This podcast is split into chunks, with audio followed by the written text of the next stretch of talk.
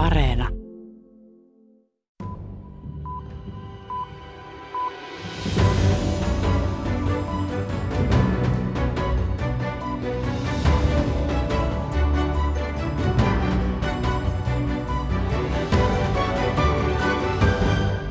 Rauhasta neuvotellaan nyt tosissaan. Pöydissä haluavat olla myös naiset. Jalalabadin viesti Dohaan on selvä.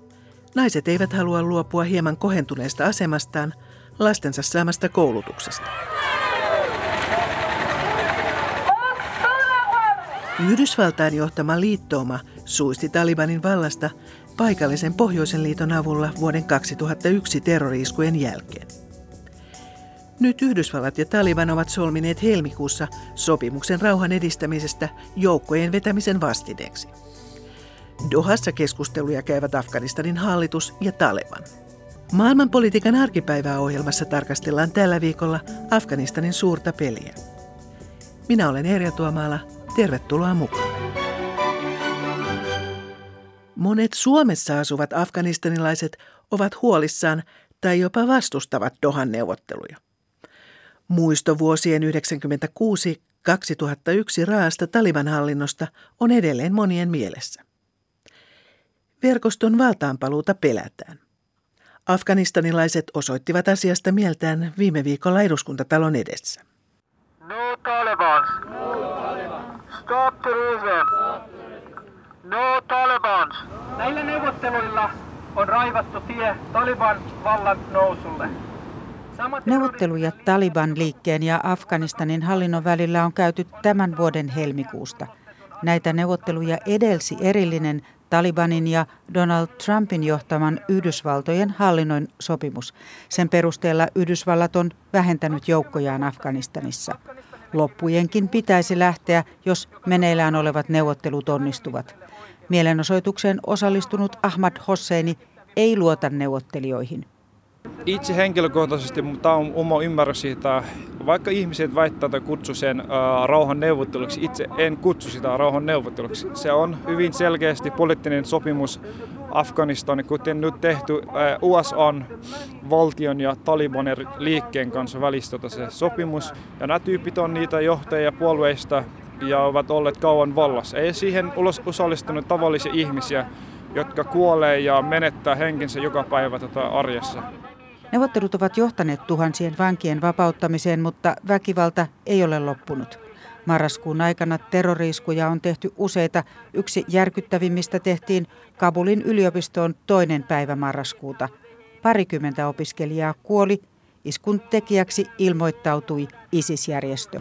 Afganistan hallitus vapautti Talibanin vankit, mutta se johti vaan siihen, että meille tuli lisää tota, iskuja ja iskuja tavallisten ihmisten tota, arkeen ja elämään. Kuva iskujen tekijöistä on sekava. Asiantuntijoiden mukaan etenkin Kabulissa autopommi ja itsemurhaiskujen takana näyttäisi olevan terroristijärjestö ISISin paikallishaara. Taliban taas näyttäisi kohdistavan iskunsa ennemminkin armeijaa ja viranomaisia vastaan. Epäily Talibania kohtaan on kuitenkin erittäin syvällä. Mielenosoitukseen eduskuntatalon edessä osallistui myös helsinkiläinen lukiolainen ja aktivisti Zahra Karimi. Hän tunsi yhden viime päivien iskuissa kuolleista. Se, se todella vaikutti muuhun. Ja se on aivan käsittämätöntä ajatella niin kuin, tätä koko tilannetta siellä. Että niin kuin kahdessa viikossa näin monta iskoa ja ei voida tietää, että miten, miten, niin kuin, mitä seuraavaksi. No siinä rauhan, rauhan neuvottelussa on monia tällaisia ongelmia. Erityisesti tämä se rauhan sopimus, mitä, mistä ollaan puhuttu, niin esimerkiksi shiojen, afganistanilaisten shiojen näkökulmasta siinä on todella paljon ongelmia. Ja sitten totta kai naisten oikeudet, että, että kun näitä edistyksiä, mitä naisten oikeuksien eteen ollaan tehty, niin todennäköisesti me tullaan menemään kymmenen askelta taaksepäin, jos Talibanit tulee valtaan. Äitiyskuolemat ovat vähentyneet 40 prosenttia lapsista, jotka aloittavat koulunsa, ovat tyttöjä. Ahmad Hosseini tuli Suomeen turvapaikan hakijana vuonna 2015. Hän haluaa vedota Suomen päättäjiin, Muutoinkin kuin että rauhaa edistettäisiin Afganistanissa, hänen mielestään tehtävää on myös täällä Suomessa. Suomi pystyy hyvin helposti hoitaa ensin tota, näiden afganistanilaisten asioita ja tilanteita, ketkä on Suomessa, ovat olleet yli viisi vuotta ja edelleen odottaa epävarmuudesta tilanteesta tota heidän migrin päätöstä. Äh, mulla on kaikki perhe siellä Afganistanissa, niin hyvin se vaikuttaa huonosti mun hyvinvointiin ja elämään. Ja pelkkä en mä ole ainoa, jolla menee huonosti. Täällä on Suomessa yks, yksin tulleita nuoria ihmisiä, joiden perhe on edelleen siellä. Ja meidän pitää koko ajan elää sellaista kahta eri elämää. Pitää olla huolissaan koko ajan siitä, että meidän perhe siellä voi hyvin. Ja tämä isku, joka tapahtui tänään, osuuko se meidän perheeseen vai ei. Ollaan koko ajan huolissaan, niin, mutta samalla pitää vaan säilyttää sitä toivoa. Kiitos. Mielenosoituksessa kävi Sari Taussi. Tilanteen tulehtuneisuudesta kertoo myös se, että tätä ohjelmaa varten jututtamani paikallinen tutkija kielsi viime hetkellä haastattelunsa käytön. Kabulissa työskentelevä tutkija haluaa pysytellä nimettömänä, sillä Dohan neuvotteluja kommentoineita on uhkailtu. Meillä on kuitenkin yhteys Kabuliin. Suomen lähettiläs Pekka Kosonen kuvailee turvallisuustilannetta. Turvallisuustilanne on itse asiassa ollut koko kesän ja, ja syksyn ja miksei keväänkin oikeastaan näiden Dohan neuvottelujen tai sopimuksen Yhdysvaltojen ja Talibanin välisen sopimuksen tekemisen jälkeen on ollut aika kireä. Taliban ja muut terroristijärjestöt ja joukot ovat lisänneet väkivaltaisia iskuja ja kohteena on varsinkin Kabulissa ovat olleet Afganistanin hallinnon edustajat ja, ja muun muassa varapresidentti Salen murhayritys 9. päivä syyskuuta oli osoitus siitä, että, että väkivalta on hyvin korkealla tasolla myös, myös Kabulissa ja koko maassa. Miten jaksavatko paikalliset ihmiset siellä seurata esimerkiksi näitä Dohan neuvotteluja? Seurataan ihan varmasti kyllä, mutta se, se tietenkin se tavallaan 20 vuotta kestänyt konflikti ja, ja sisällissota käytännössä on väsyttänyt kansaa hyvin paljon. Varmasti seurataan ja, ja ollaan hyvin, hyvin ehkä, ehkä voisi sanoa, että puolesta ja vastaan. Eli mikä, mikä lopputulos on. Suuri pelko tietenkin on siinä, että Taliban liikkeenä saisi uudelleen valtaa hallinnossa ja, ja pystyisi omalla toiminnallaan sitten muuttamaan Afganistanin yhteiskuntaa. Yhdysvallat syrjäytti tuon Taliban hallinnon vuonna 2001 syyskuun terroriiskujen jälkeen. Nyt sitten helmikuussa Yhdysvallat tosiaan sopi erillisen sopimuksen Talibanin kanssa. Sen mukaan Yhdysvaltain joukot vetäytyvät ja Taliban suostuu aloittamaan neuvottelut rauhasta ja vakaudesta. Nyt presidentti Trump ilmoitti viikolla, että joukkojen lähtöä Afganistanista aikaistetaan. Mitä vaikutusta tällä ilmoituksella on? Tällä on ollut äh, tällä viikolla itse asiassa aika suurikin vaikutus, eli, eli eri tahot ovat sitä pohtineet, mikä se käytännön tarkoitus on. Yhdysvallathan ilmoitti silloin helmikuun 29. Äh, päivän tehdyn sopimuksen jälkeen ihan selkeät tavoitteet siihen, siitä, miten, miten joukkoja tullaan vähentämään. Tällä hetkellä Yhdysvaltojen joukkojen määrä on arviolta 4500 ja tarkoituksena on vetää noin 2000 äh, sotilasta pois ennen, ennen tammikuun 15. päivää. Eli jäljelle jäisi noin 2500. Pitää muistaa, että paitsi Yhdysvaltojen joukkoja, niin on, on liittolaisjoukkojen maassa, mukaan lukien Suomen joukkoja ja, ja tällä hetkellä liittolaisjoukkoja tai kumppanu, kumppanuuden piiriin kuuluvia joukkoja on noin runsaat 6000. Suurlähettiläs Pekka Kosonen, Taliban verkosto on nyt samaan aikaan sekä neuvottelupöydässä, mutta toisaalta sitten se on tehnyt hyökkäyksiä esimerkiksi Helmandissa. Miten arvioitte, mitä tapahtuu, jos verkosto saa lisää vaikutusvaltaa tulevaisuudessa? No, itse asiassa se, se, mikä on ollut positiivista tämän, tämän äh, helmikuun sopimuksen jälkeen, on se, että Taliban on sitoutunut siihen, että he eivät itse asiassa hyökkää Yhdysvaltoja tai, tai liittolaisia kohtaan. Ja tämä on itse asiassa pitänyt kyllä paikkansa. Ongelmana tässä on se, että, että iskut ja hyökkäykset Afganistanin turvallisuusjoukkoja vastaan ovat lisääntyneet. Ja, ja tällä on ollut sitten tietenkin koko tähän turvallisuustilanteeseen aika, aika suuri merkitys ja vaikutus. Se, mikäli, mikäli rauhanneuvotteluissa Dohassa päästäisiin eteenpäin ja mikäli siellä tulisi tuloksia, joiden kautta jollain aikavälillä, tämä ei varmaan tule tapahtumaan hyvin kovinkaan nopeasti, Taliban saisi lisää vaikutusvaltaa, niin, niin toki sillä voisi olla vaikutusta koko, koko Afganistanin tilanteeseen. Se, mitä pitäisi ehkä muistaa ja, ja, ja painottaa, on se, että kansainvälinen yhteisö ja Afganistanin hallitus ovat koko ajan vaatineet, tahtoneet tulitaukoa ja väkivallan selkeää vähentämistä. Taliban ei ole tähän, tähän taipunut.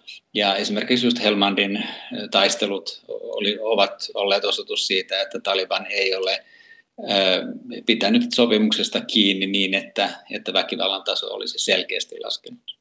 Dohan lisäksi taloudellisesti merkittävä kokous alkaa maanantaina Genevessä. Suomi isännöi tukilupauskonferenssia YK ja Afganistanin kanssa. Suurlähettiläs Pekka Kosonen. Geneven kokous on ehkä poliittisempi kuin koskaan aikaisemmin. Afganistanin tukikokouksiahan järjestetään neljän vuoden välein ja, ja tämä on tässä sovitussa järjestys, järjestyksessä viimeinen neljän vuoden tukilupaus ja tällä on hyvin, hyvin suuri poliittinen vaikutus ja merkitys Afganistanin tulevaisuudella. Suuret tukimaat, apua, apua antavat maat, joiden, joiden, joiden piiriin kuuluu tietenkin myös Suomi, tällä antavat aika suurenkin painon sille tulevaisuudelle, joka, joka Afganistania toivon mukaan odottaa. Eli, eli mikäli rauhanneuvotteluissa päästään eteenpäin, pystytään hyödyntämään paremmin apurahat, jota kehitysyhteistyörahat ja humanitaarinen apu, jota Afganistanille annetaan, ja sitä kautta voidaan kehittää yhteiskuntaa. Mutta kaiken takana on tietenkin se, että päästään eteenpäin rauhanneuvottelussa, päästään sellaiseen sopimukseen, joka vähentää väkivaltaa, jolloin normaalit kansalaiset, afgaanit pääsevät vapaampi, vapaasti liikkumaan, voidaan kehittää taloutta. Eli tässä on monta monta asiaa yhdessä ja, ja meidän Suomen, Suom, pienen Suomen osuus tässä, että me ollaan lähdetty tätä konferenssia tukemaan, niin sillä on aika suuri merkitys ja, ja, ja tietenkin me toivotaan hyviä apulupauksia niin, että myös jatkossa voidaan tukea Afganistanin kehitystä. Professori Marvin Weinbaum oli Kabulissa Yhdysvaltain ulkoministeriön palveluksessa Talibanin syrjäyttämisen aikaan. Hän sanoi, että järjestö on muuttunut monella tavoin. We have to understand the Taliban now as being shrewd, clever, in the sense that they have far, far in a far different way than they were in the 1990s. Taliban käyttää juonikkaasti ja taitavasti hyväkseen tietämystään siitä, mitä toinen osapuoli haluaa kuulla. He osaavat manipuloida sekä yleisöä että eliittiä, sanoo Marvin Weinbaum Washingtonissa sijaitsevasta lähi tutkimusinstituutista. As well as elites, they have shown an ability to divide the opposition Aiemmin Taliban vastusti teknologiaa televisiosta kännyköihin. Nyt tuuli on kääntynyt, järjestö on mukana sosiaalisessa mediassa. Se on myös osoittanut kurinalaisuutta keskeyttämällä tarvittaessa hyökkäystoimet ja kontrolloimalla taistelijoitaan. Heitä arvellaan olevan noin 80 000. Everybody can come in under the tent with us, but it is our tent. It, this will be on our terms, not your terms. Professori Weinbaum sanoo, että järjestö pyrkii rauhaan omilla ehdoillaan. Kaikki ovat tervetulleita heidän telttaansa pohtimaan maan tulevaisuutta, mutta selvää on, kuka teltan omistaa. Samalla järjestö testaa, kuinka paljon myönnytyksiä se voi neuvotteluissa saada. The Taliban have really shown their hand here because they're testing the US. They're saying, let's, let's see how far we can go Weinbaumin mukaan Talibanille on yhden tekevää, lähtevätkö amerikkalaiset jo ennen joulua vai myöhemmin. Lähtö on nyt sinetöity sopimuksella. Uh, the withdrawal of American troops uh, is one thing, but taking the air power out Tukikohtien tyhjentyessä häviää myös ilmatuki, joka on professori Weinbaumin mukaan erittäin tärkeä selkänoja Afganistanin omille turvallisuusjoukoille. Talibanille jää aseita, joita he ovat edelleen valmiita käyttämään. Afganistanin hallitus pitää pääosin hallinnassaan kaupunkeja, Taliban on vahvemmilla maaseudulla. Jo neuvotteluosapuoleksi tunnustaminen vahvistaa järjestön asemaa sekä kotimaassa että kansainvälisesti. Taliban on lämmitellyt suhteita esimerkiksi Venäjään ja shia-muslimien Iraniin. Iran on aiemmin suhtautunut järjestöön vihamielisesti niin ikään shialaisten hasaroiden vainon vuoksi. Epävakautta lisäävät kotikutoisen Taliban-järjestön lisäksi Keski-Aasiasta ja naapurista Pakistanista toimivat ryhmittymät. Taliban ei halua merkittäviä haastajia, kuten ISISiä alueelleen. Aiemmin mainitsemani nimettömänä pysyttelevä afgaanitutkija sanoo, että esimerkiksi äskettäiset Kabulin iskut voivat olla myös ISISin käsialaa. Taliban antaa kohteelle yleensä eriasteisia ennakkovaroituksia. Suomessa vuosia asunut afganistanilainen liikemies Kulam Ahmadi löytää neuvottelujen toteutumiselle nyt myös inhimillisen syyn. People are tired, both sides, even Taliban are tired. One of the reasons why Taliban come to the table is that they are tired actually. Kaikki ovat väsyneitä, myös Taliban on väsynyt, selvittää Masari Sharifista kotoisin oleva suomalais-afganistanilaisen kauppakamarin toimitusjohtaja Gulam Ahmadi. Hän sanoi, että kotimaalla olisi mahdollisuuksia taloudellisestikin parempiin aikoihin, esimerkiksi sijaintinsa takia. Geographically, you can see Afghanistan is, could be a, a, a corridor for the region.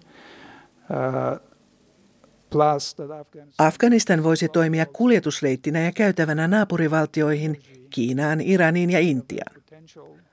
Afganistanilla on myös alueen valtioiden havittelemia vesi- ja sähkövoimavaroja. Ennen syyskuun terroriiskuja vireillä oli muun muassa kaasuputki Turkmenistanista Afganistanin kautta Pakistanin ja Intiaan.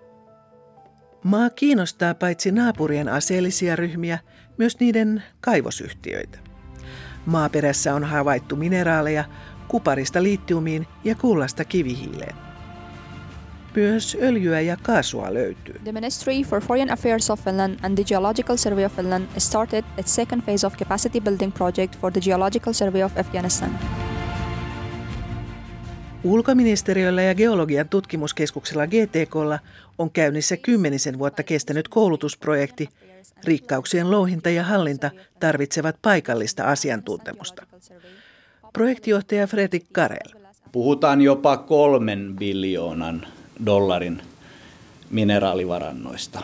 Ja, ja löytyy esimerkiksi kultaa, kuparia, rautaa, perusmetallit, myös liittiumia, kobolttia ja, ja harvinaisia maametalleja, jotka on niin näihin akkumineraaleihin niin on paljon. Mutta pitää kyllä muistaa, että se kolme biljoonan arvio, niin, niin ne pitää kuitenkin kaivaa sieltä pois. Ne pitää prosessoida ja, ja jalostaa ja, ja näin. Eli se on erittäin kallista ja aikaa vievä. Et, et puhutaan kaivoksen mm, löytämisestä avaamiseen, niin siinä voi helposti mennä 20 vuotta. Ja varsinkin jos ei ole infrastruktuuria ja näin. Niin. Kehitysyhteistyöhanke on taloudellisesti pieni, noin miljoonan luokkaa, mutta se on edennyt jo vaiheeseen, jossa ensimmäiset koulutetut geologit kouluttavat seuraavia kurssilaisia. Projektijohtaja Karel kiittelee yhteistyökumppanien luotettavuutta nykyään, nykyään kaivosministeriössä ja muu, muuallakin ministeriöissä on, on tapahtunut sukupolvenvaihdos ja, ja on päteviä nuoria johtajia, jotka tosin niitä vaihtuu, mutta näkyy semmoinen trendi, että, että ne haluaa sinne johtoon halua, haluaa koulutettuja ihmisiä ja, ja se on näkynyt hyvin tässä ja, ja muutenkin kaivossektorilla on ollut, ollut hyvin nyt viime aikoina ollut päteviä ihmisiä ja, ja on myöskin ollut naisministeri, joka on johtanut kaivossektoria, joten aika hyvin, hyvin on, on, on, on siinä tapahtunut vaihdossa. Afganistanin kehitysyhteistyön vastuuvirkamies Niko Heimola kertoo, että hankkeella on merkitystä myös Suomen korostaman korruption kitkemisen ja talouden näkökulmasta. Tai iso osa sitä on laitonta, laiton toiminta, että ei ole, ei ole hallituksen käsissä. Että hallituksen oma, oma kaivostoiminta on aika vähäistä ja arviot siitä, mitä, mitä sitten, millä se tulee, se, se tuo valtion budjettiin, niin vaihtelee 30 ja 100 miljoonan dollarin välillä, että ei, ei kauhean merkittävää. Heimolan mukaan ääriryhmät pyrkivät rahoittamaan toimintaansa myös kaivostuloilla. Laillisia kaivoksia on semmoinen 250, mutta laittomia kaivoksia on 1400. Että on aika, aika laajaa tämä laiton puoli. Ja siinä on myös Talibanin lisäksi tota ISKP on kiinnostunut kaivo, kaivostuloista. Sitten arvioidaan, että Taliban saa, semmo, saa tuota, tai, hoit, tai kaivossektorin rahoitus Talibanilla semmoista 400 miljoonan dollarin luokkaa, että se on aika, aika iso, huomattava potti, josta tota, eivät ehkä ihan val- helposti ole valmiita luopumaan, luopumaan myöskään. Professori Maavin Weinbaum ennustaa, että Taliban ei pääse valtaan nopealla aikataululla.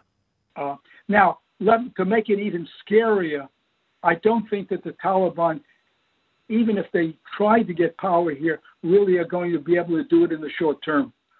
Entistä kaoottisempi sisällissota voi alkaa, sillä pohjoisen ryhmät eivät halua luovuttaa. Heillä on aseita ja taisteluhalukkuutta. Tämä loisi jälleen uuden miljoonien ihmisten pakolaisongelman. Afghans' uh, attitude toward their country has changed. And those, those give us some kind of hope that uh, a brighter Afghanistan is coming soon. Liikemies Gulam Ahmadi on toiveikkaampi, sillä afganistanilaisten käsitys omasta maastaan on muuttunut. Ahmadi tuo Venäjän, Korean ja Turkin markkinoille kiharaisesta villastaan kuulua Karakulin lampaan Turkista. Varastoa huutokauppaan on, kunhan markkinatilanne helpottaa. Gulam Ahmadi muistuttaa, että vaikkapa Helmandin iskujen vaikutukset tuntuvat myös muualla maassa. Väkivaltaisuuksien vasemmat yltävät Suomeenkin. Conflict, uh, full-scale conflict in Helmand has a strong effect in the other cities, or even for us living here in Finland. Kun aamut joutuu aloittamaan huonoilla uutisilla, sydän on siellä heidän kanssaan. That day is not a, a normal day for us here in Finland as a native Afghan. So um, our mind, our heart will be with them every day. Tässä maailmanpolitiikan arkipäivää tällä viikolla kohti juhlakautta ja joulua ensi viikolla uudet aiheet.